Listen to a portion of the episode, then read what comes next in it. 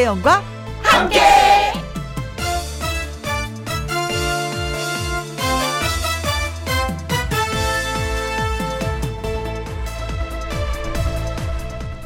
오늘의 제목 나도 5학년에 잘 나갔거든. 가끔 세상 근심 다 표정에 담은 사람을 만나면 이렇게 말해주고 싶어요. 혼자만 힘든 거로 생각하지 말기라고요. 누구나 짐을 지고 살지요. 혼자라도 둘이라도 여럿이라도 주변에 사람이 득실거려도 힘들고 외롭다 생각될 수 있습니다. 그럴 때는 자신이 가장 빛나던 때를 생각해 보세요.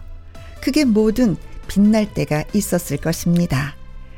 아득한 학창 시절이지만 뭔가 잘해서 상을 받았을 때, 장사가 미친 듯이 잘 됐을 때, 힘들게 만든 음식을 모두 모두 맛있다고 엄지척 했을 때, 그때를 생각하면 견딜 수 있습니다. 이도저도 아니면 김희영과 함께 듣다가 껄껄 웃었을 때라도 그런 적 한 번쯤은 있었을 테니까요. 안 그렇습니까? 2021년 8월 7일 토요일 김희영과 함께 출발합니다. KBS 1라디오 매일 오후 2시부터 4시까지 누구랑 함께 김희영과 함께 2021년 8월 7일 토요일 오늘의 첫 곡은 전승희의 한방의 브루스였습니다. 광고 듣고 와서 다시 만나요. 김혜영과 함께 노래 듣고 와서 신성 씨와 사연 창고문 활짝 열도록 하겠습니다. 1982님, 5141님의 신청곡 윤태화의 찍고 찍고 찍고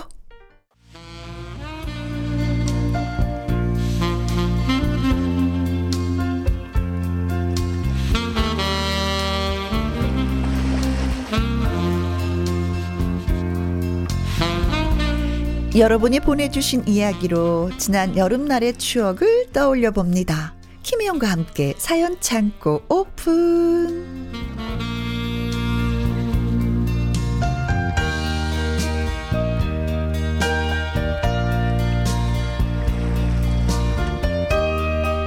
비리비리비리비리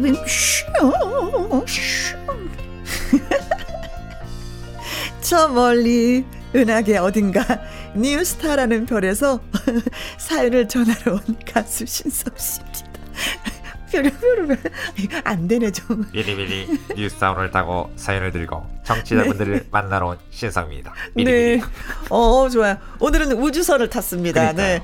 근데 제가 하는 거는 우주선도 트로트식으로 탔어. 삐리삐리삐리. 오이 오이 아, 근데요. 벌써 네. 오늘이 입추예요, 입추. 아, 와, 벌써 그 생각을 못 했는데. 그러니까요. 가을의 문턱에 우리 김혜영과 함께가 네. 왔습니다. 벌써. 그래요. 아, 입추가 왔다니까 뭐 김혜영과 함께가 벌써 이렇게 됐어가 아니라 아주 좀 이제 시원해지겠네. 이 생각을 워낙에 더 더웠기 때문에 네네네. 네 이제 여러분 입추입니다. 그러니까요. 시원해질 것입니다. 네 라디오 듣기 더 좋은 계절이 돌아오고 그렇죠. 있습니다. 감성의 계절 가을 아니겠습니까? 네 그래요. 아우. 네 8월도 되었고 이제 저희가 애청자 여러분에게 여름 이야기 주제로 사연을 받았잖아요. 음, 즐거웠던 여름 방학 뭐 시골 평생에 누워서 바라봤던 밤 하늘 훌쩍 떠난 피서지에서 있었던 일들. 아무튼 이 코로나 때문에 꼼짝도 못하고 여름도 마음껏 즐길 수도 없었지만 이렇게 도란도란 추억 이야기 나누다 보면 행복해지지 않을까. 당연하죠. 그래서 저희들도 좀 행복해지고 싶어요 아, 하면서 여름 이야기를 많이 기대했었는데 여름. 정말 많은 분이 홈페이지에 지난 여름날의 추억을 올려주셨어요. 아, 진짜요? 예, 예, 아, 기대됩니다. 예. 그래서 토요일만 하려고 했는데 네. 일요일도 해야 될 것 같아요. 아, 그래요? 네. 토요일, 일요일, 일요일, 사연 창구에서 힘 닿는 한 많은 사연을 전하도록 하겠습니다. 네. 자, 그래서 첫 번째 사연은 신성 씨가 네. 들려주십니다. 잠시만요. 입술에 침줄 바, 침좀 바르고요. 왜 음. 침을 왜 발라? 아, 준비를 해야 되니까요. 네. 아, 거짓말할 때 침 바르는 거 아니에요? 자, 김효영 님이 보내주셨습니다. 네. 제목, 천렵의 추억. 아, 천렵. 예. 네. 지금은 코로나 때문에 못 모이긴 하지만 그게 아니라면 여름에 가족끼리 모여서 휴가를 보내기도 하지 않나요? 어, 그렇죠. 보내죠. 우리는 해마다 여름이면 사촌 형제들과 친목회를 한답니다. 음. 오, 되게 좋네요. 날도 고정입니다. 8월의 첫째 주 토요일에 만나서 휴가도 즐기고 네. 그동안에 안부도 묻고 좋다. 저수지 밑에 자리를 잡고 토종닭을 삶아 먹고 네. 개울에서 메기를 잡아 매운탕을 끓여 먹는 이 첫엽은 음? 잊을 수 없는 여름날의 추억이랍니다. 첫엽이란 여름철에 냇물에서 고기를 잡아서 즐기는 피서법이라고 하죠. 고맙습니다. 네. 네. 네. 형님들은 족대를 대고 저와 동갑내기 사촌들은 구석구석 고기들이 숨어 있을 만한 곳을 발로 밟죠. 막 이렇게 맞아. 점먹 점먹 점먹. 그렇죠. 그렇게 고기들이 도망가다가 족대에 걸리게 했어요. 미꾸라지는 물론 메기와 붕어들도 잡혀서 음. 매운탕 잘 끓이는 우리 둘째 형님이 얼큰하게 끓이시고 미리 준비해간 수제비를 뜯어놓으면 으, 그만한 또 안주가 또 있겠습니까? 소주 맛이 아주 달달했죠. 어? 네. 야, 올해는 매운탕 맛이 더 좋네. 아우, 더 좋아. 그렇지 않냐? 은근히 자랑하시는 작은 형님. 너도 나도 한 그릇씩 더 달라고 아우성이고, 사촌 형수님들과 재수 씨들도 매운탕 오. 맛이 아주 그냥 최고라고 엄지척을 했지요. 남자분들만 가는 것이 아니라 네. 다 같이 가시는구나. 네. 좋다. 네. 해마다 철렵하는 재미로 형제들끼리 모임에 꼭 참석하곤 했는데 작년과 올해는 맘 편히 만나지 못하다 보니 아쉽기만 하네요. 네. 여름이면 더위도 있고 하루쯤 시골집 저수지 밑에 모여서 맛있는 음식을 먹는 즐거움을 느끼고 싶은데 음. 빨리 코로나19가 사라져서 다시 형제 모임 하고 세상 살아가는 이야기도 하면서 오손도손 서로 격려를 하면서 지냈으면 좋겠네요. 네. 다른 분들도 가족 휴가, 가족 모임 그리우시죠? 이렇게 보내주셨네요. 와, 김효영님 가족 분위기 너무 좋은데요. 너무 우애가 있네요. 사촌 형제들끼리. 형제들, 네네. 우리 형제들 만나는 것도 요즘에 그런데 사촌 형제들을 그러니까요. 다 만났단 말이죠. 네네네. 어, 어머머머머. 집안 분위기가 어떤지 알겠습니다. 네. 너무 좋은 것 같아요. 음흠. 캬, 근데 그 즐거움이 코로나로 인해서, 그쵸. 네. 사라지고 말았어요. 맞아요, 맞아요. 음, 음. 일단은 저는 이 사연을 들으면서 음. 저희 집 시골집 그 바로 앞에 개울가가 있어요. 네네네. 저는 어렸을 때 매일같이 물에서만 놀았어요. 고기 잡아보셨겠네. 네. 뭐 메기도 있었고요. 네. 그리고 그 피라미. 피라미드 네, 있지. 피라미도 있고 그리고 또 그 망둥어 있어요. 어, 어, 어. 그리고 붕어도 있었고.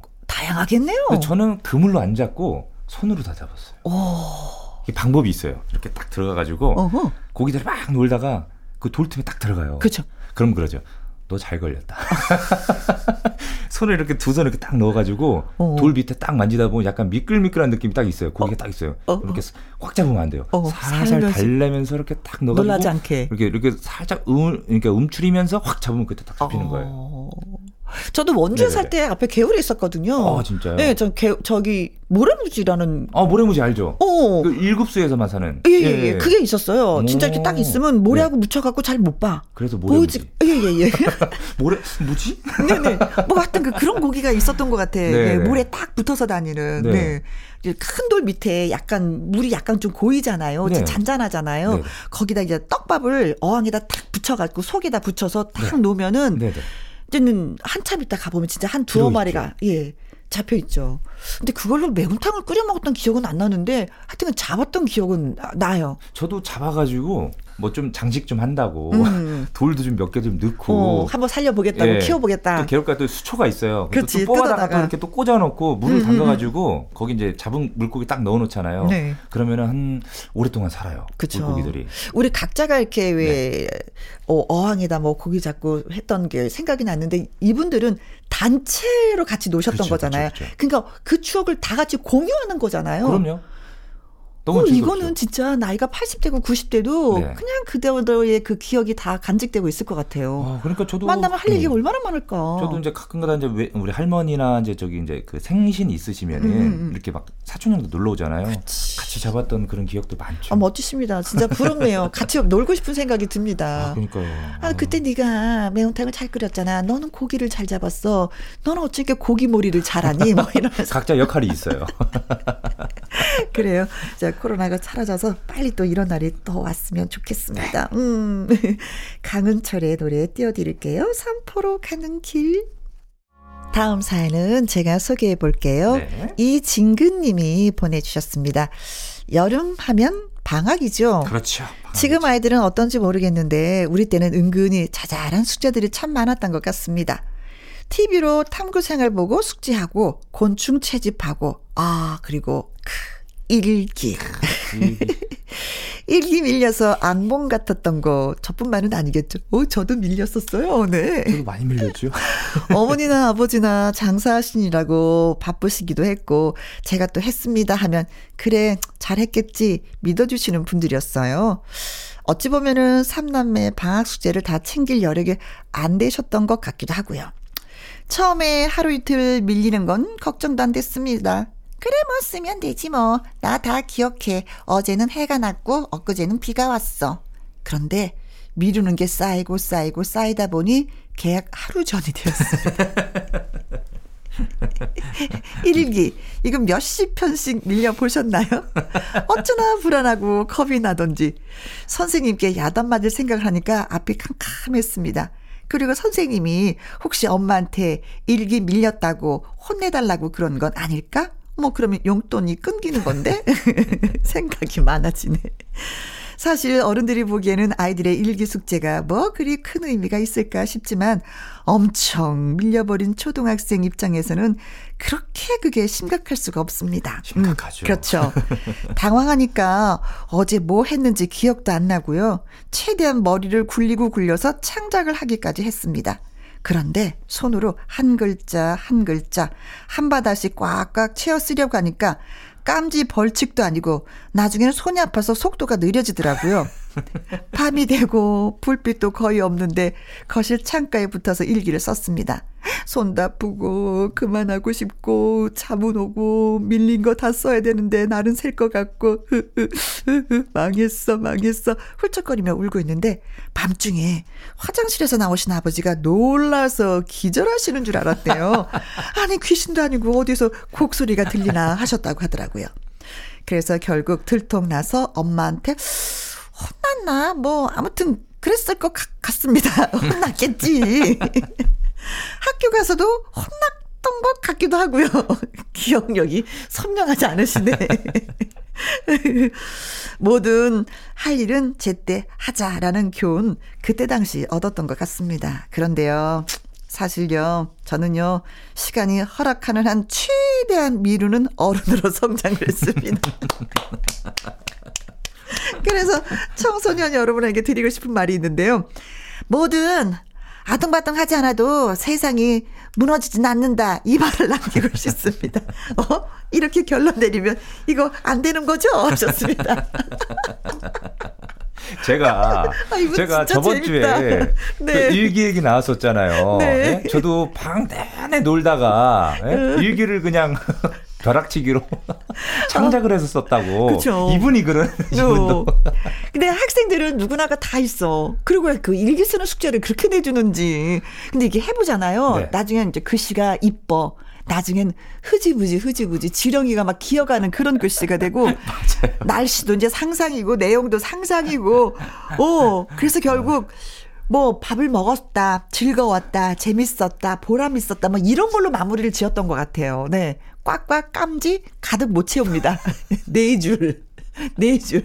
이게요 하루에 한 번씩 일기를 아이 뭐 어때? 뭐 내일 두 번 쓰면 되지? 하는데 그럼 다음 날 되잖아요. 아이 뭐 세 번 쓰면 되지? 이러다가 아 몰라. 나중 나중에 나중에 있잖아요. 쓸까 이러면서. 그 저희 때는 이제 문제집 풀어오라는 숙제가 있었어요. 있어요. 어, 그냥, 그냥 다 고이고 이제 다 갖고 있다가 저는 한 일주일 전부터 또 정답지가 있어 해답지가 뒤에 뒤에 있죠 뒤에. 네. 그쭉 찢어갖고 옆에 딱 두죠. 그리고 보고 베끼고 보고 베끼고 보고 베끼고 뭔 공부가 됐나 그러니 공부는 늘 뒷전이었던 것 같아. 맞아요. 그래도 중요한 건 뭐냐면 열심히 놀았다는 거, 건강하게 뛰어놀았다는 거. 맞아요. 진짜 어, 어, 어. 열심히 놀잖아요.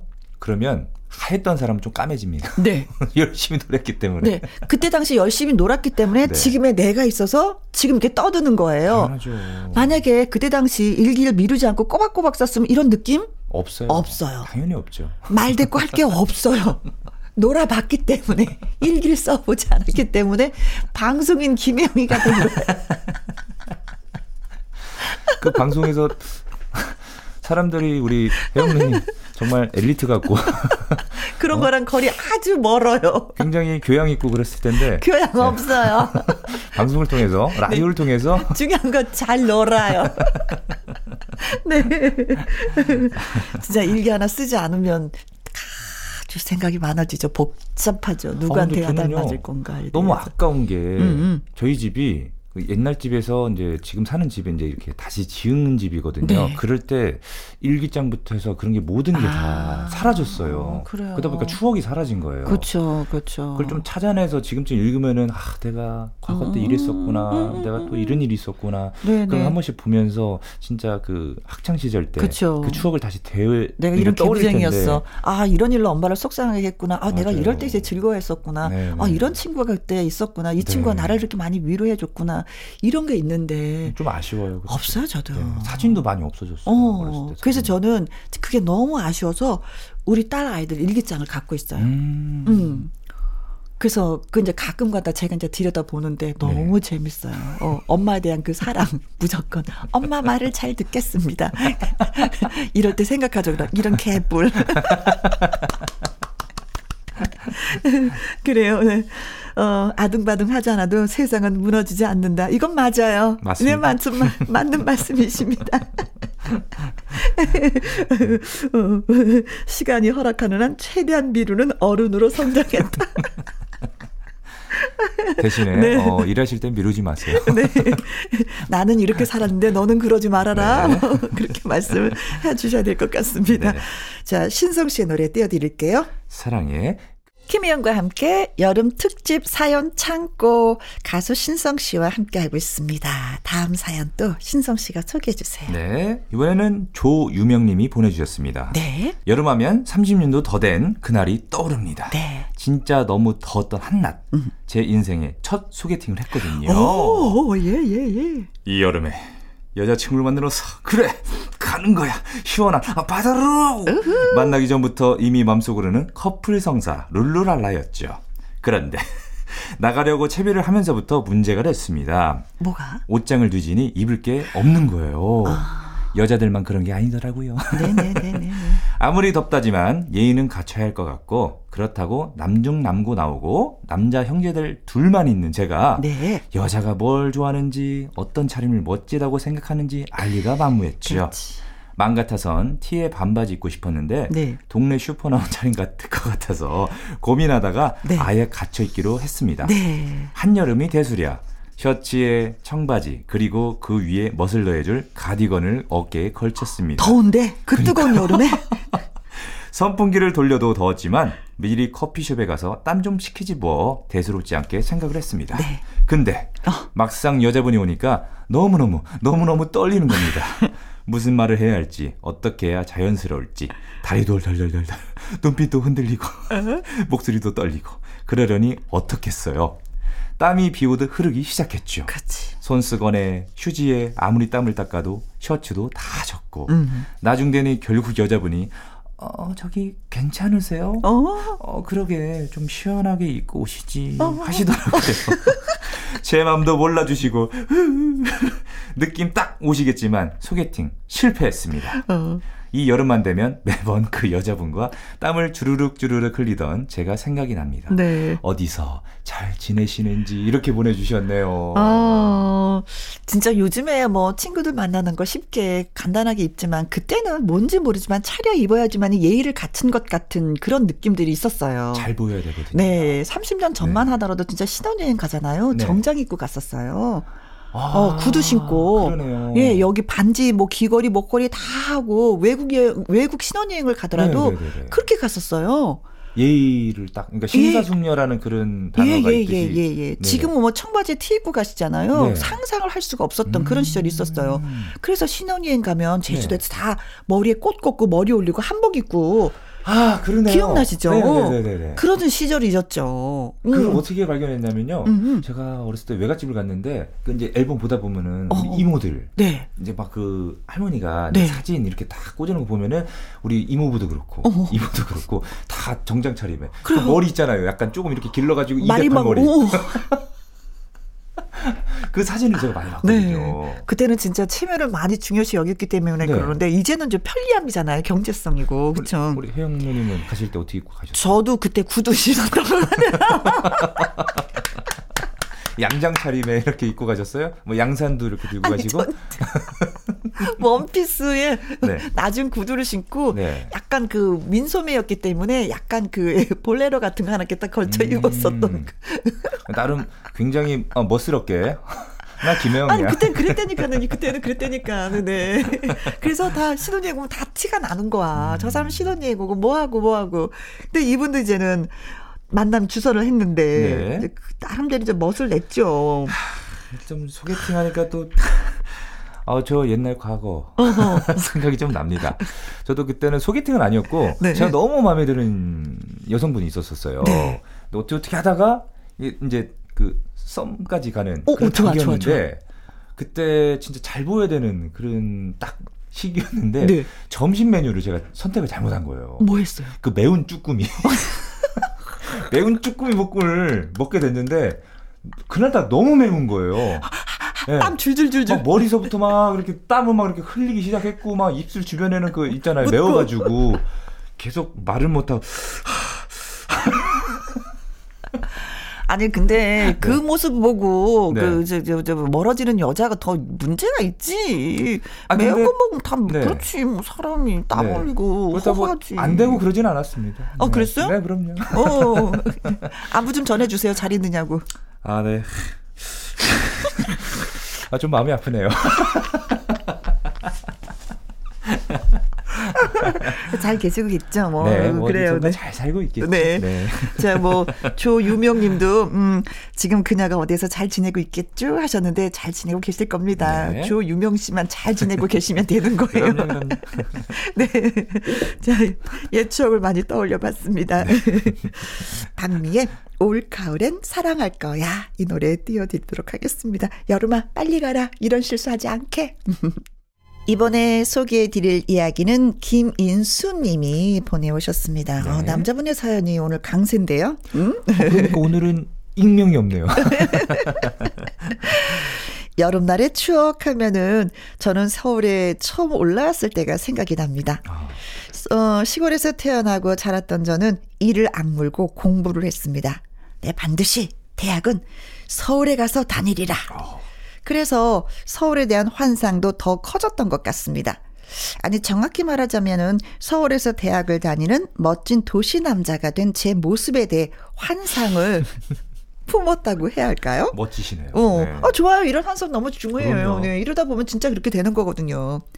하지만 첫 수능은 목표라는 대학 실패.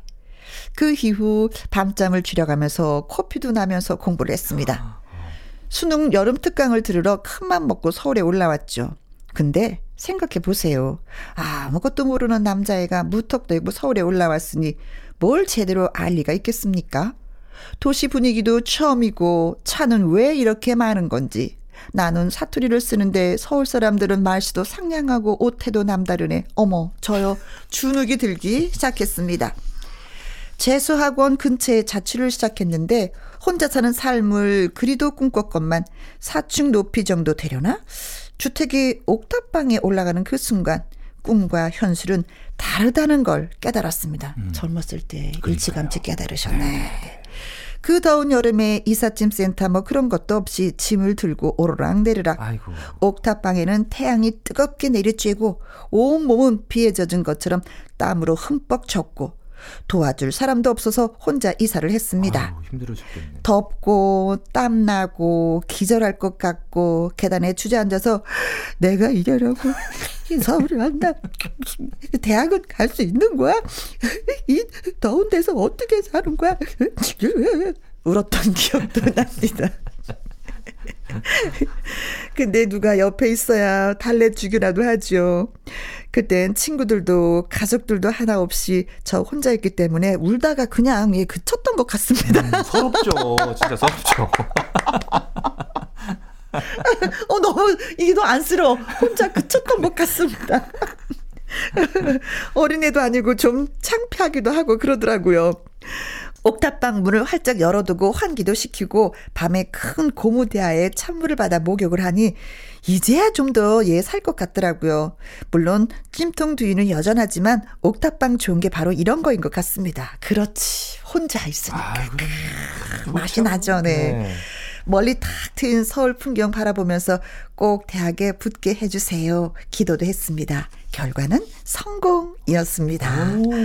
그 옥탑방에서 지내면서 대학에 붙고 1년을 더 살았는데 이상하게 서울 첫 자취집 생각만 하면은요 뜨거운 여름에 처음 이사 갔던 날만 뚜렷하게 마치 어제 일처럼 떠오릅니다. 요즘도 저와 비슷한 젊은이들이 있다면 다 잘 될 거라고 힘내라고 응원해주고 싶습니다. 박수. 어우, 난 해냈어. 그럼요. 할 수 있어. 해내고 말 거야. 어, 대학에 갈 거야. 우선적으로 이렇게 서울에 상경하시는 분들 둘 중 하나입니다. 옥탑방 아니면 반지하. 네. 그렇죠. 네. 네, 신성 씨 같은 네. 경우는 아 저는 반지하에서 시작하셨어요? 아니요, 아니에요, 아니에요. 저는 2층에 살았어요. 어, 그, 아니, 고급지게 시작하셨네. 그런데요. 그런 데가 있습니다. 생색을 내면서. 네. 그런데요. 그런데 어. 어, 제가 처음 서울에 올랐을 때가 상도동. 상도동. 네, 상도동 살았었는데 오, 알죠, 그, 저. 그 숭실대 바로 맞은편. 네네네. 네, 거기 살았는데 거기 약간 언덕이잖아요. 엄청 언덕이에요. 어. 언덕 중에서도 완전 언덕. 아, 진짜 뭐랄까 매일매일 그 올라갈 때 등산을 하는 기분. 기분에. 그래서 여름 때 정, 정말 싫었어요. 올라가는 거옷 힘들지. 입고 내려, 내릴 땐 괜찮은데 올라가다 보면 온몸이 땀으로 다 젖어가지고 음흠. 진짜 너무 힘들었던 거예요. 근데 좀 시간이 지나고 나니까 이게 제 허벅지도 좀 단련이 됐는지 좀 괜찮아지더라고요. 그래서 단. 장점을 찾으면 또 많은 또 장점이 있어요, 너. 근데요 단. 친구들이 놀러 올때 어. 들어오자마자 저한테 씩씩대면서 욕을 그렇게 해요. 남의 집에 놀러 와서 욕부터 하는 친구들은 처음 봤네. 너무한 거 아니냐고. 네? 어. 네. 근데 뭐 상황이 그런 걸 어쩌요. 어, 아니면 돈을 보태줘서 뭐 이사를 가게 만들어주던지, 그죠? 저한테 어? 그러더라고요. 음. 너 무슨 어몽길 대장님. 어, 그 집 영원히 또 잊지도 못하겠네요. 그러고 보면 이분처럼. 네네네네. 음, 그때가 너무 뚜렷하게 기억이 난다고 하는데, 역시 그래- 뚜렷하게. 그래서 다음에 혹시 집을 다시 구하게 되면은 음, 꼭, 꼭 낮은 데서 살겠, 네. 살겠구나. 살아야 되겠구나. 약간 이렇게 생각했죠. 저는 네. 그 서울에 올라왔었을 때 그 첫 느낌이 숨을 쉬지 못하겠더라고요. 어, 왜요? 원주에 살다가 네. 그때 고속버스 터미널이 이 강남에 있지 않고 동대문에 있었어요. 아, 어, 고속버스 터미널이요? 저 그 시절에 서울에 올라왔거든요. 네. 탁 내렸는데 그 여름이었어요. 후끈한 게 아, 너무 더웠으니까. 너무 덥고 차도 어찌나 많은지 차에서 나는 그 냄새가 머리가 너무 아픈 거예요. 아. 신선한 공기를 마시던 그 신선처럼 살다가 네, 네, 네. 아, 신선처럼. 신선처럼 살다가. 네. 그 매연에 견딜 수가 없더라고요. 음. 그래서 아 서울에서 이렇게 사람들이 사는구나 대단하다. 나도 여기 적응하고 살 수 있을까? 못 살 것 같아. 너 너무 아플 것 같아. 응, 뭐가 건강이 안 좋아질 것 같아라고 했는데 네. 또 사니까 사라지더라고. 적응이 됐죠. 그러면서 몇십 년을 이렇게 살고 있습니다. 네. 음. 저도 약간 기관지가 예민하다 보니까 음, 음. 서울 왔을 때는 어, 계속 막 이게 안 좋았었어요. 네. 살다 보니까 네. 적응이 되더라고요. 그러게요. 네. 저는 서울에 올라오는데 네. 그 시골 친구들이 뭐라는 줄 아세요? 뭐라고요? 고속버스 타면 너무 쌩쌩 달려서 문 열면 안 된대. 왜? 사람들이 붕붕 뜬대. 그러는 거예요. 이건 마치 그런 이야기가 많네요. 비행기 탈 때 신발 벗고 타라. 근데 사실은 고속버스가 쌩쌩 달린다는 거 우리가 알고 있었잖아요. 그래서 진짜 그러는 줄 알고 그때 고속버스 문을 꼭 닫고 그리고 어, 원주에서 서울을 왔었던 것. 그래서 어, 어. 친구가 너무 고마웠어. 아 그래도 친구니까 나한테 이런 얘기 해주는구나. 그런데 살아보니 아니라는 것을 느꼈습니다. 아니라는 것을. 네. 그 네, 친구들 너무 고마웠었어요. 경험해보지 않고 그 아는 것처럼 얘기하면 그것처럼 또 무서운 게 없어. 그쵸? 근데 저는 지금 서울이 너무 좋아요. 나도 좋아. 그러면서도 진짜 어, 가끔은 시골에서 살아봤으면 네. 네. 그런 생각도 더 많이 네. 하긴 하죠. 네. 네, 송가인의 노래 듣습니다. 서울의 달. 김혜영과 함께. KBS 이라디오 김희영과 함께 여름 특집 사연 창고. 오늘 사연 소개되셨던 김효영님, 이진근님, 조유명님, 김인수님에게 치킨 교환권 보내드리도록 하겠습니다. 어, 피자에서 치킨으로 바뀌었네요. 자, 토요일의 남자 1부에는요, 신성 씨가 있다면은 2부에는 이 남자가 있습니다. 연예계 팩트체크 강유롱 기자님과 돌아오도록 하겠습니다. 1부 마무리 곡은요, 제하의 순천만 연가 들으면서 2부로 돌아오고요. 음, 우리 신성 씨와는 다음 주에 만날 것을 약속합니다. 비리비리 저는 이제 다시 돌아갑니다. 비리비리. 모두 손 타고 가는구나. 다음 주에 봬요. 어, 안녕.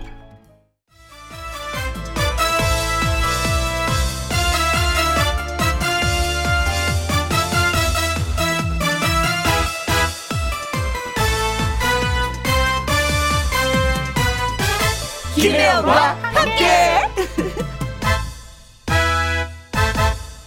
KBS 이라디오 김희영과 함께 2부 시작했습니다.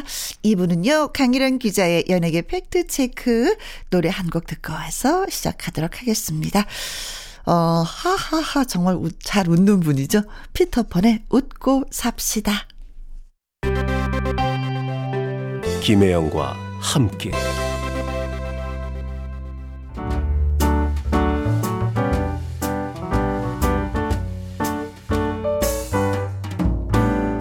김혜영과 함께해서 드리는 선물입니다. 이태리 명품 구두 바이네르에서 구두 교환권, 발효 건강 전문 기업 이든 네이처에서 발효 홍삼 세트, 대한민국 1등 건강 기능식품 에버 콜라겐에서 에버 콜라겐 인앤어 플러스, 마스크 전문 MSK 인더스트리에서 슈클린 KF94 마스크, 일동 코스메틱 브랜드 퍼스트랩에서 미백 주름 기능성 프로바이오틱 셋업, 상쾌한 아침 전략 페이펄에서 세계의 선택 RU21, 온 가족 세제 컨센서스에서 세탁 세제와 섬유 유연제, 하림 이 닭에서 100% 쌀과 물로만 지은 하림 순수한 밥, 주식회사 한빛 코리아에서 eyelash magic 돌래쉬.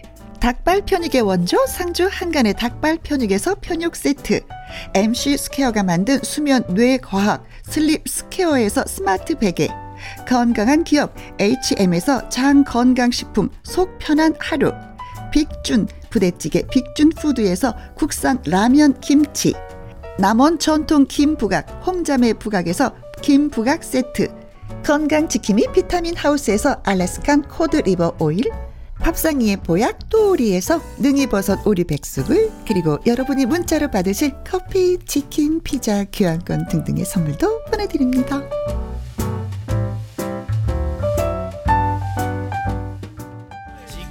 지금부터 슛 들어갑니다. 영화 한 편 찍으시죠. 엔딩에 키스신 있다. 참고하시죠. 그대의 연예인이 되어 항상 즐겁게 해줄게요. 연기와 노래. 다양하게 쏟아진 연예가 소식. 핵심만 쏙쏙 골라서 정리해 봅니다. 연예계 팩트 체크.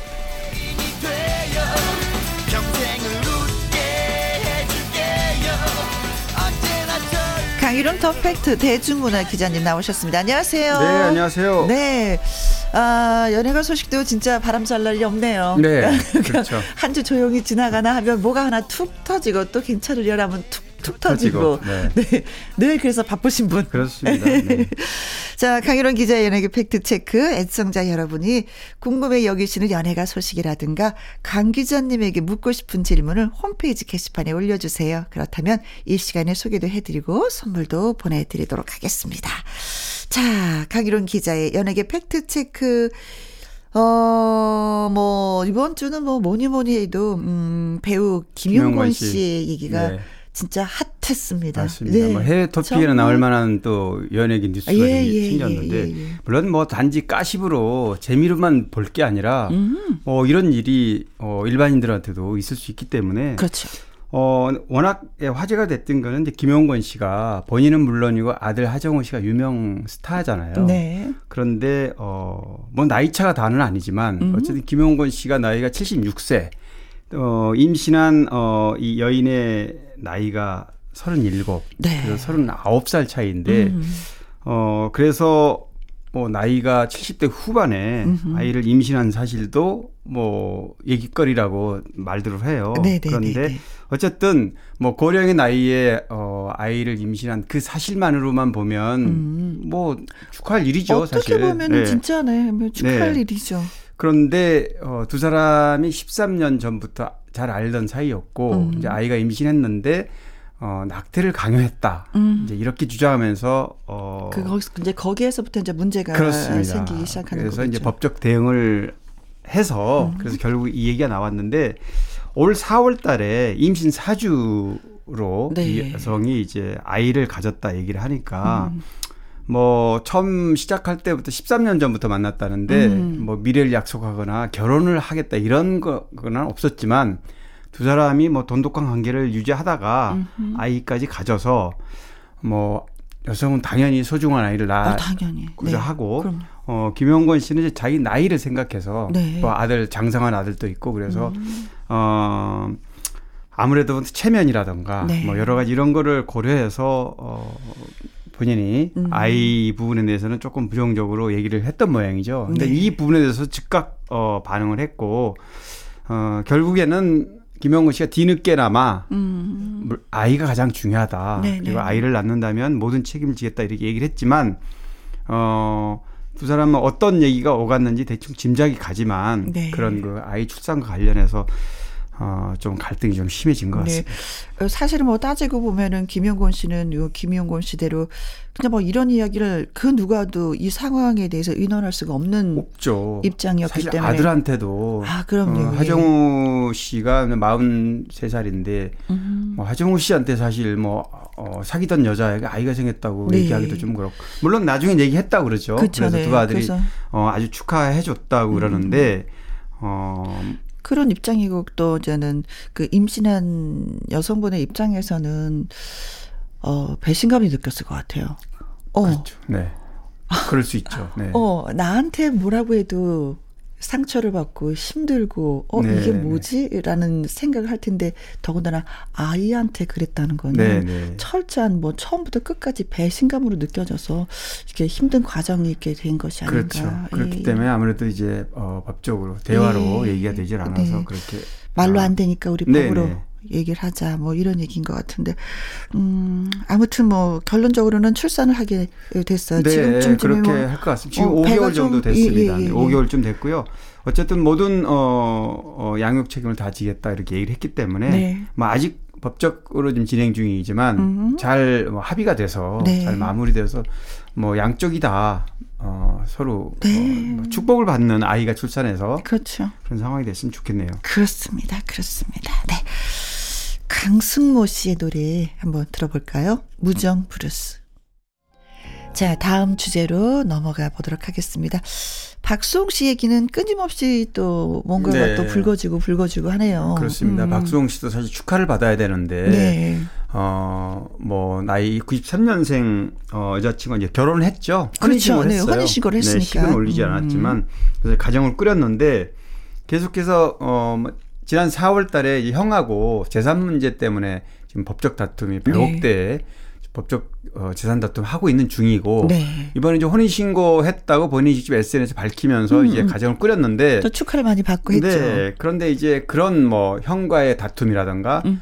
또이 여성과의 예를 들면은 어 아파트 명의를 등기를 해줬다. 음, 음, 그럼 음, 뭐. 이제 부부가 될 계획이었으니까. 뭐, 뭐, 뭐, 네, 괜찮죠. 네. 네, 괜찮은 상황인데 이제 이렇게 된 겁니다. 근데 이런 얘기들을 사실 확인 없이 음, 음. 많은 유튜버들이 어 좀 이렇게 부정적으로 많이 다뤄요. 음. 근데 까트, 까십이라도 어 확인이 돼서 네. 또 어느 정도 어 납득이 갈 얘기를 해야 되는데 전혀 확인되지 않는 얘기를 어 당사자에게 음. 뭐 정신적으로 아니면 여러 가지 점에서 힘들게 음. 명예훼손 예를 들면은 뭐 그런 건 많이 있습니다 법적으로 정보통신망 이용 촉진 정보 보호 관련 법 어, 위반 행위 이 명예훼손이죠 네네네. 뭐 모욕이라든가 어. 업무 방해 뭐 강요 이런 어 죄목이 있어요 어. 그래서 박수홍 씨가 결국에는 참지 못하고 네. 어, 자신을 공격해온 유튜버를 상대로 고소를 했다는 얘기입니다. 네.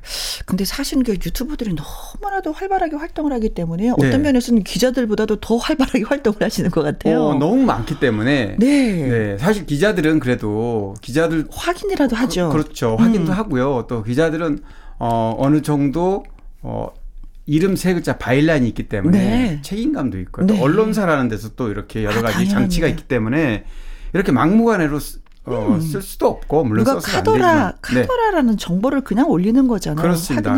않은 그. 증권가 지라시처럼 네. 지금 유튜버들이 정말 이참 심각한 문제예요. 예, 예, 근데 이거를 이제 걸러내지 못하고 음. 뭐 여러 가지 이유가 있겠지만 뭐 언젠가는 이거 네. 저- 어, 시스템이 좀 돼서 네. 정말 그 확인되지 않는 기사를 남발해서 누군가에게 피해를 줬을 경우에 음흠. 뭐 유튜브를 폐, 어, 폐쇄한다든지 네. 뭐 여러 가지 장치가 좀 필요하지 않을까. 어, 방석 씨 같은 경우에도 연예계 활동에 큰 피해가 지금 발생하고 있다라고 그렇죠. 하더라고요. 뭐 본인이 뭐 결혼과 관련해서 아니면 형제끼리 어떤 관련해서 음. 얼마든지 그런 다툼이라든가 논란에 올라갈 수는 있습니다. 근데 네. 그 논란 내용이 사실과 관련된 부분이라면 뭐 감수해야 되겠죠. 음. 그런데 그렇지 않고 어, 치명적으로 명예에 훼손될 내용을 이렇게 무제, 무차별적으로 하는 경우에는 네. 이런 경우에는 박수홍 씨의 정말 고통스러운 일이죠. 네. 박성 씨도 그렇지만 가수 성시경 씨도 네, 네. 유튜버에 맞습니다. 올라온 얘기들을 이제 가만두지 않겠다. 네. 성시경 씨도 그랬고 전에도 한예슬 씨도 예. 또 그랬죠. 그러니까 연예계에서는 어 이제 과거에는 본인을 향- 향해서 약간 참아주는 게 미덕이라고 네, 그랬죠. 생각을 했었는데 뭐 그렇죠. 미덕이라기보다는 어 문제를 제기해봐야 음, 고소를 해봐야 오히려 몰랐던 사람까지 알게 되고 네, 더, 더 시끄러지고. 네, 더 시끄러워지고 또 그거를 이용해서 특히 지금 유튜버들은 음. 그렇게 논란이 되면 이게 뭐지? 이러면서 들어가서 본단 말이죠. 네. 음. 그래서 이제 구독자를 늘린다든지 조회수를 늘린다든지 이렇게 악용하기 때문에 어 연예인들이 이 참았던 네, 거죠. 그렇죠. 참는 거죠. 그런데 이제 도가 지나쳤다. 그래서 음. 이제 결국에는 형사 민사 고소를 한 거죠. 네. 그래요, 그래요. 진짜 억울한 일은 없어야 되는 것 같은데 서로가. 네. 음? 자, 이윤수연 씨의 노래 띄워드리겠습니다. 천태만상. 강유론 기자의 연예계 팩트체크 이번에 나눠볼 주제는 영화 얘기가 네, 네. 되겠습니다. 극장가 얘기를 좀 한번 해보겠습니다. 음. 네. 여름은 영화계는 비수기예요. 아. 원래 예전, 예전 같으면 네. 코로나가 아니라면 방학 특수를 좀 누릴 수는 있긴 있는데 네, 휴가철이잖아요. 네. 어, 방학 어, 방학 이라도 음. 뭐 전통적으로 이제 비수기라고 볼 수 있는데 네. 음. 요즘 뭐 코로나 때문에 많이 억눌려 있었잖아요. 거의 2년간 어, 계속 비수기였습니다. 아니 계속. 사실 저도 극장 좀 자주 가는 편인데 네. 안간 지가 한 2년 정도 되는 그쵸? 것 같아요. 네. 예. 저는 뭐 영화를 뭐 띄엄띄엄 봐야 되기 때문에 네. 한 달에 한 번 정도는 이제 가는데 음. 평상시 같으면 저도 한국 영화가 많기 때문에 네. 한 달이면 뭐 두세 번씩 어, 가는데요. 많이 초대받아서 네네. 또 가시잖아요. 그렇죠. 그런데 어, 지금 현재 어, 개봉돼 있는 영화 중에는 모가디슈라는 영화가 있어요. 모가디슈. 예, 이 모가디슈는 어, 아프리카 나라의 그 어, 소말리아. 예, 소말리아에서 소말리아. 벌어지는 그 외교 네. 외교전 관련 남북 얘기인데 어, 지금 100만이 넘었어요. 지금 130만 아마 넘었을 겁니다. 오늘 어. 기준으로 친다면 개봉한 지 주말이 얼마나- 아직 안 지났으니까 개봉한 지 얼마가 됐는데요? 어, 개봉한 지, 어, 이제 뭐 열흘, 28일 날 아, 예. 개봉을 했으니까. 어, 얼마 안 됐네요. 아, 예, 예. 어, 첫날 관객이 12만 명. 이 음, 수치가요, 적은 수치가 아닙니다. 왜냐하면 코로나 이전에 어, 개봉했던 조인성 주연의 안시성이라는 작품이 있었어요. 2018년에. 네. 이, 이 오프닝 기록이 12만 명입니다. 그러니까, 어, 지금 코로나 상황을 감안하면 네. 결코 작은 수치가. 아니고요. 예. 그리고 사실 이 작품이 255억 정도 제작비가 들었으니까 아. 올 해외에서 이렇게 한 영화라서 네. 비용이 많이 들었는데 뭐 300만 400만 사실 들어야 되는 겁니다. 음. 물론 앞으로 어디까지 갈지 모르겠지만 현재 어 추세라면은 코로나 이긴 하더라도 음. 네. 최소한 뭐 200만 이상 가지 않을까 네. 뭐 예상이 됩니다. 모가디슈라는 이 단어가 소말리아 수도 네, 맞아요. 어, 그 이게 네네. 이그 실화 안에서 실화라면서요. 네, 실화를 바탕으로 했는데 일부 내용은 조금 이렇게 어 팩, 픽션화한 부분도 있고요. 네. 남북 외교전을 이제 이런 소말리아에 유엔 가입을 앞두고 하는 그런 내용이에요. 네. 그러니까 뭐 영화는 뭐 보셔야지 알 거고요. 음. 어쨌든 그런 스토리인데 어 굉장히 그 박진감이 있습니다. 네. 그 액션도 많고요. 네 네 네 네. 어, 이번 여름이 이제 모가디슈가 이런 분위기를 끌고 있고 어, 싱쿨이라는 네. 어, 재난 영화가 있어요. 차승원 씨가 주연했는데 아. 이 영화도 볼만합니다. 네네네. 네, 아직 저는 보지 못했습니다. 화, 황정민 주연하는 인질 이, 곡, 이 영화는 이제 18일 날 18일 어, 날. 돌아오는 어, 주에 이제 개봉이 되는데 진짜 이 코로나 상황에서도 개봉하는 영화가 있다니 진짜 눈물 겹네요. 네. 얼마나 힘들게 힘들게 촬영을 했을까. 그렇습니다. 극장에 실제로 가보면 전 이제 모가디슈는 극장에서 봤는데 어, 두 자리 뛰거나 한 자리씩 떼서 이렇게 네. 앉을 수밖에 없잖아요. 음, 그렇죠. 그런데도 어, 관객들이 그, 음. 그 뛰어 있는 자리를 꽉 채워서 네. 어, 그래도 나름 어, 이 영화가 어, 관객들이 많이 음. 찾는 영화인 것 같아요.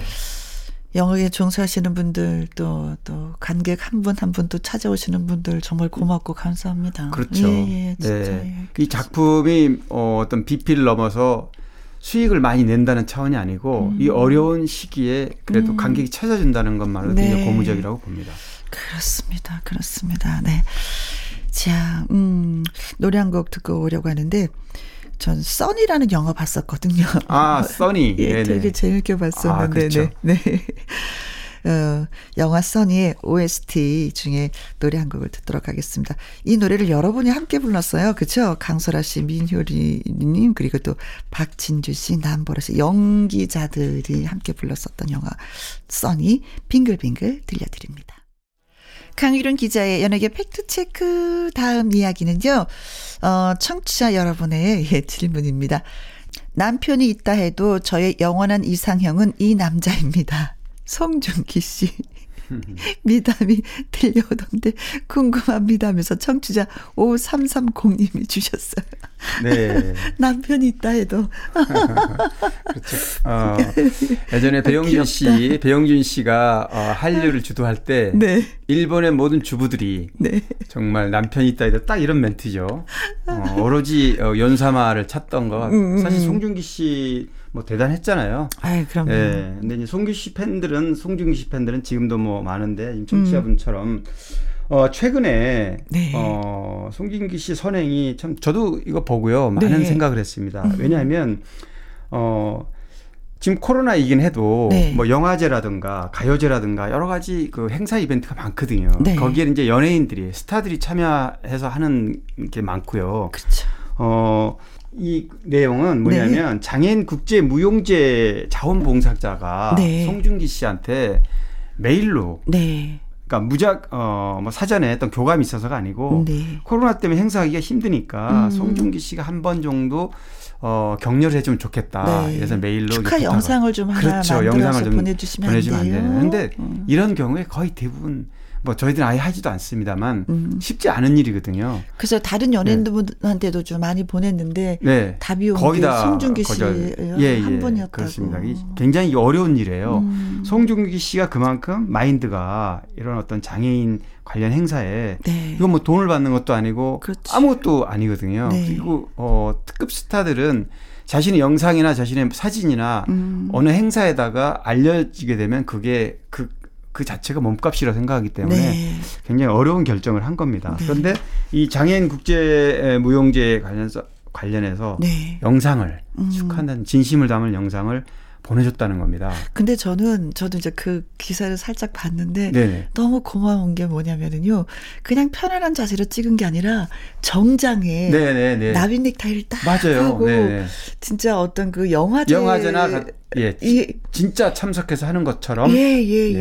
예. 그래서 정말 예의 있게 그렇죠. 어, 멘트도 너무 너무 잘해주었고 또 한 가지는 전 정말 칭찬해 주- 드려야 될 게 뭐냐면 거기에 대한 자료를 주세요. 네네 네 네. 그냥 알았습니다. 한마디 해드리는 이게 어떤 행사인지 알려주세요. 어, 네. 자료를 네. 모든 걸 주십시오. 그래서 네. 그 자료에서 음, 멘트를 다 맞아요. 뽑아서 이전 자료. 올해가 이제 6회째라는데 네. 이전 자료 5회까지 있었던 자료를 보내오고 그걸 스크린을 하고요. 그러니까 많은 네. 시간을 할애하고 말씀하신 대로 정장에 나비 네. 넥타이까지 얼마나 많은 준비를 했겠어요. 공을 들여서 음. 이렇게 보내줬다는 거죠. 그러게요. 어, 송중기 씨 굉장히 정말 아까 처음에도 얘기했지만 어, 단지 이렇게 한 번에 그치는 선행이 아니고 네. 어, 올해도 올 초에도 코로나 선별 진료소에 어, 금 의료진한테 1억을 음. 기부했고요. 아이고. 또 작년에도 어 작년에도 코로나 관련해서 또 음. 어, 1억을 기부했어요. 네. 작년에 두 차례. 음. 그래서 송중기 씨가 그냥 보여주기 위한 그런 선행이 아니고 물론 이 또 정말 아무도 모르게 했던 건데 어 이분이 네. 이제 너무 감동을 먹고 이게 SNS 에 올리는 바람에 세상에 알려진 겁니다. 네. 진짜 얼굴 한 번 본 적도 없는 자원봉사자 요청에 이렇게 성의를 보여준 송중기 씨가 너무너무 고맙다고. 네. 어, 이분이 왜, 어, 인성 스타인지 알 수 있었다고 또 그분이 인터뷰를 하셨는데. 그러게요. 네. 그래요. 음, 이런 기쁜 소식 전할 수 있어서 저희도 예, 좋습니다. 자, 그리고 음, 어, 술래잡기, 술래잡 기, 고무줄놀이, 예. 맞박이 네. 정종철 씨 요즘에 뭐 하시나요? 하면서 4215님이 또 문자를 주셨거든요. 네, 아, 청취자분은 저도 사실은 정종철 씨가 궁금했어요. 왜냐하면 아, 그러셨어요? 개콘 콘서트가 없어진 이후에 물론 개콘 훨씬 전부터 활동을 하지 않았지만 네. 어, 수치 어떻게 지내나 간간히 정종철 씨가 무슨 뭐 어, 목공을 한다든지 네. 뭐 주부로 변신해서 앞치마를 들고 뭐 이런 모습 이제 저도 봤어요. 네, 요리하는 거, 뭐, 가끔. unboxing 하는 거. 네, 맞아요. 그래서 제가 작년 어 코로나 직전이니까 아마 재작년 하반기 같은데 네. 정종철 씨 한번 만났어요. 집에 아, 한번 갔어요. 네네네네. 궁금해서. 그래서 정종철 씨를 이제 서초동에 살더라고요. 아. 아파트에 가서 인터뷰도 하고 그랬는데 어, 뭐 알다시피 정종철 씨는 별명이 옥동자. 그렇죠. 근데 요즘에는 이제 옥주부 네, 뭐 이렇게 옥주부죠. 이런 어, 별명으로 좀 불리기도 하는데 네. 어, SNS에 자신의 어, 영상을 올려서 네. 굉장히 뭐 인기 유튜버로도 활동을 하고 음. 아까 말씀드렸듯이 꽃꽂이라든가 목공이라든가 제가 인터뷰를 갔는데 아니, 진짜 못하는 게 없어요. 네 못하는 게 없어요 만능 제주꾼이에요 네네. 뭐 개그맨을 활동할 때도 동물 울음소리를 뭐 완전 네. 모든 동물 울음소리 다 냈고 또 게임 효과음 네. 전자오락실이죠 음. 이런 걸로 어, 정말 본인 스스로가 나는 심연섭보다 더 잘할 수 있다 이렇게 하고 어, 연예계 데뷔했다 그러는데 진짜 그랬거든요 네. 근데 제가 인터뷰를 갔을 때도 앞치마를 딱 두르고 어 커피를 직접 타오고 앞, 앞치마 되게 많아요. 네네네 그죠 맞아요 집에 가니까 네. 뭐 아. 냄비며 도마며 뭐. 네. 도마도 직접 만들어서 팔고 네. 그래서 뭐 정종철 씨한테 또 이제 궁금한 게 있었어요 인터뷰하면서 음. 그러면 생활을 어떻게 하느냐 음. 방- 연예인들이 방송 활동을 하지 않으면은 수입이 없으니까. 수입이 끊기잖아요. 네. 그런데 좀, 어, 쓰는 거를 좀 줄였다. 음. 그리고 수입이 이제 주로 예를 들면 아까 얘기한 도마 만들어서 팔고 네. 또 유튜브로 나오는 수익도 생기고요. 네.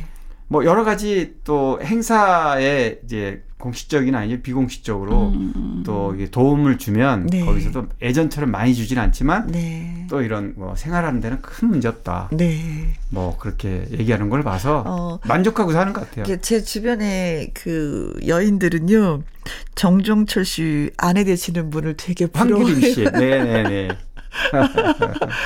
어쩜 요리를 이렇게 뚝딱뚝딱 잘 만드는지 쉽게 만드는지. 그러니까. 어, 그래서 어 저도 가끔 아 나도 초대받아서 저 식탁에 좀 앉아봤으면. 어, 이렇게, 어, 아내 사랑으로 이렇게 바뀐 이유가 처음부터 그랬던 건 아니라고 그래요. 아 그래요. 어, 본인이 돈만 많이 벌어다 주면 되는 줄 알았다. 음. 개그맨으로 잘 나갈 때는 뭐 엄청나게 수익을 아내에 갖다 주면 네. 끝인 줄 알았는데, 어느 날 아내 한규림 씨가 아 우울증이 왔다고 네, 했었죠. 왜냐하면 집 남편은 바빠가지고 계속해서 네. 어, 밖으로 돌고 자신은 뭐 아, 연예인 그, 지망생 했잖아요 음. 한규림 씨도 네네. 그런데 이제 아이 낳고 아이가 셋이에요. 육아만 해야 아, 돼. 육아만 하고 집에 있으니 우울증이 온 거죠. 음. 그걸 보면서 이제 바꾼 겁니다. 음, 음, 음, 어, 음. 그래서 정종철 씨가 완벽하게 어, 연애 활동을 포기해 가면서까지 이렇게 가정 어, 주부처럼 네. 아내 중심으로 이제 돌아섰다고 그래요. 네. 아, 진짜 많은 남자들이, 야, 남자들은 돈만 벌어다 주면 돼. 이거 그러게. 아니거든요. 아니에요. 아니거든요. 아니에요. 네. 정종철 씨처럼 이렇게 깨우침이 있었으면 좋겠습니다. 그러신 분들은. 자, 행복하게 사는 모습 보니까, 예, 참 좋았어요. 음. 강유른 기자 연예계 팩트체크 애청자 여러분이 궁금해 여기시는 연예계 소식이라든가 강 기자님에게 묻고 싶은 질문을 홈페이지 게시판에 올려주시면 이 시간 통해서 소개해드리고요. 또 선물도 보내드리겠습니다. 오늘 소개가 된 5330님, 4215님에게 커피 쿠폰 보내드리도록 하겠습니다. 개그 콘서트에서 맞박이가 등장할 때 나왔던 그 노래가 있었잖아요. 네. 음, 네. 자전거 탄 풍경의 보물 노래 띄워드립니다. 나의 히트곡, 나의 인생곡, 가수 근황과 함께 히트곡 당시 비하인드와 또 사연 소개해드리도록 하겠습니다. 오늘의 주인공은 박상민 씨입니다. 네, 박상민 씨. 네. 얼마 전에 김혜영과 함께 다녀가셨거든요. 아, 그래요? 네. 아, 그 사이에 또 다녀가셨구나. 네. 예. 저도 사실 이제 전화 통화를 했는데, 네. 어, 박상민 씨는 뭐 선하고 착한 이미지. 그죠? 그럼.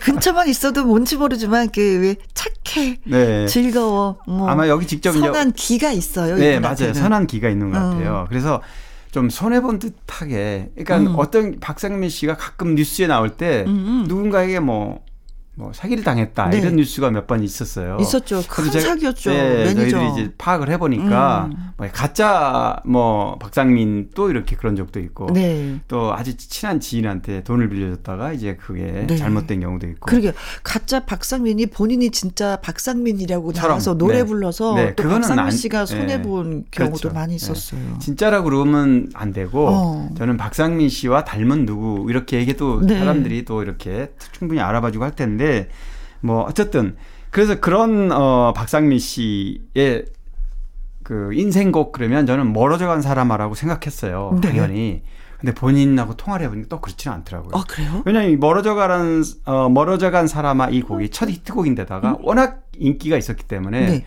당연히 박상민 씨가 아 인생곡이라 생각할 줄 알았더니 어허. 자신은 서른이면 서른이면? 네 이 노래가 박상민 씨 노래 박상민 씨 히트곡 부자잖아요. 뭐 그렇죠. 자릴 거라 애원 하나의 사랑 비원 해바라기 뭐 어마어마하게 많아요 네. 히트곡이.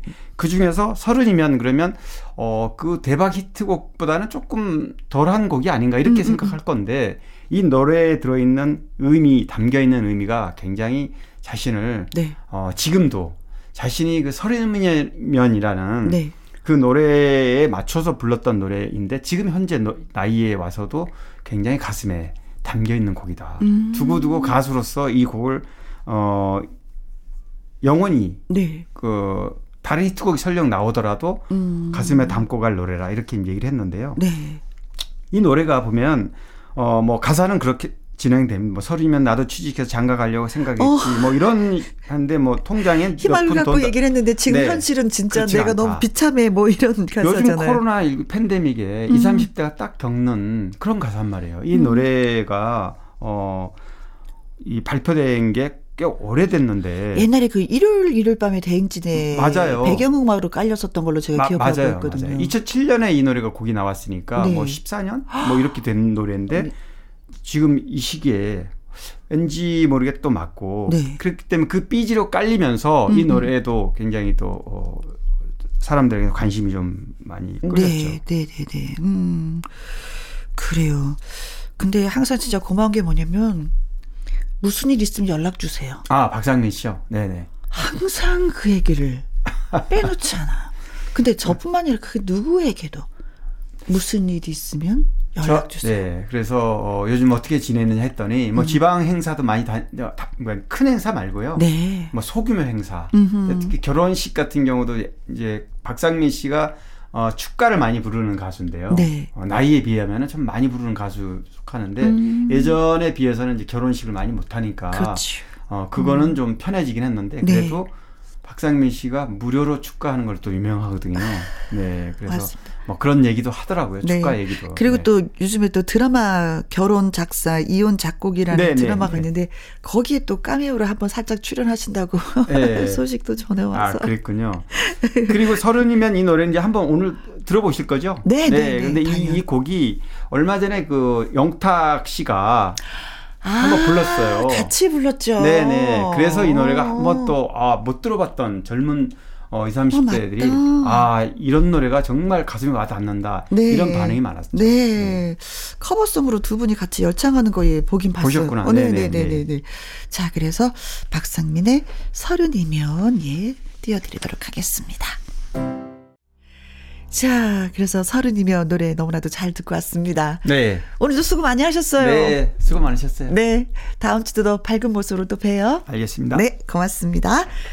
자, 4809님이 사연을 하나 보내주셨어요. 남들은 휴가 간다는데 저희는 회사 프로젝트 바빠서 토요일에도 일을 합니다.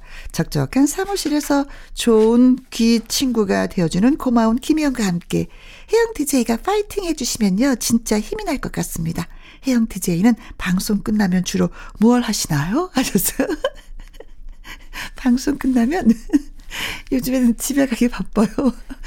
아니, 코로나가 저를 또 그렇게 만든 것 같아요. 집에 가서 요리하는 재미에 다시 푹 빠졌습니다. 식구들은 되려 좋아하더라고요. 자, 음, 4809님도 아자아자 힘내시고요. 오추아님의 신청곡입니다. 노영심의 그리움만 쌓이네. 이 노래 전해드리고 저는 내일 오후 2시에 다시 오도록 하겠습니다. 지금까지 누구랑 함께, 김혜영과 함께.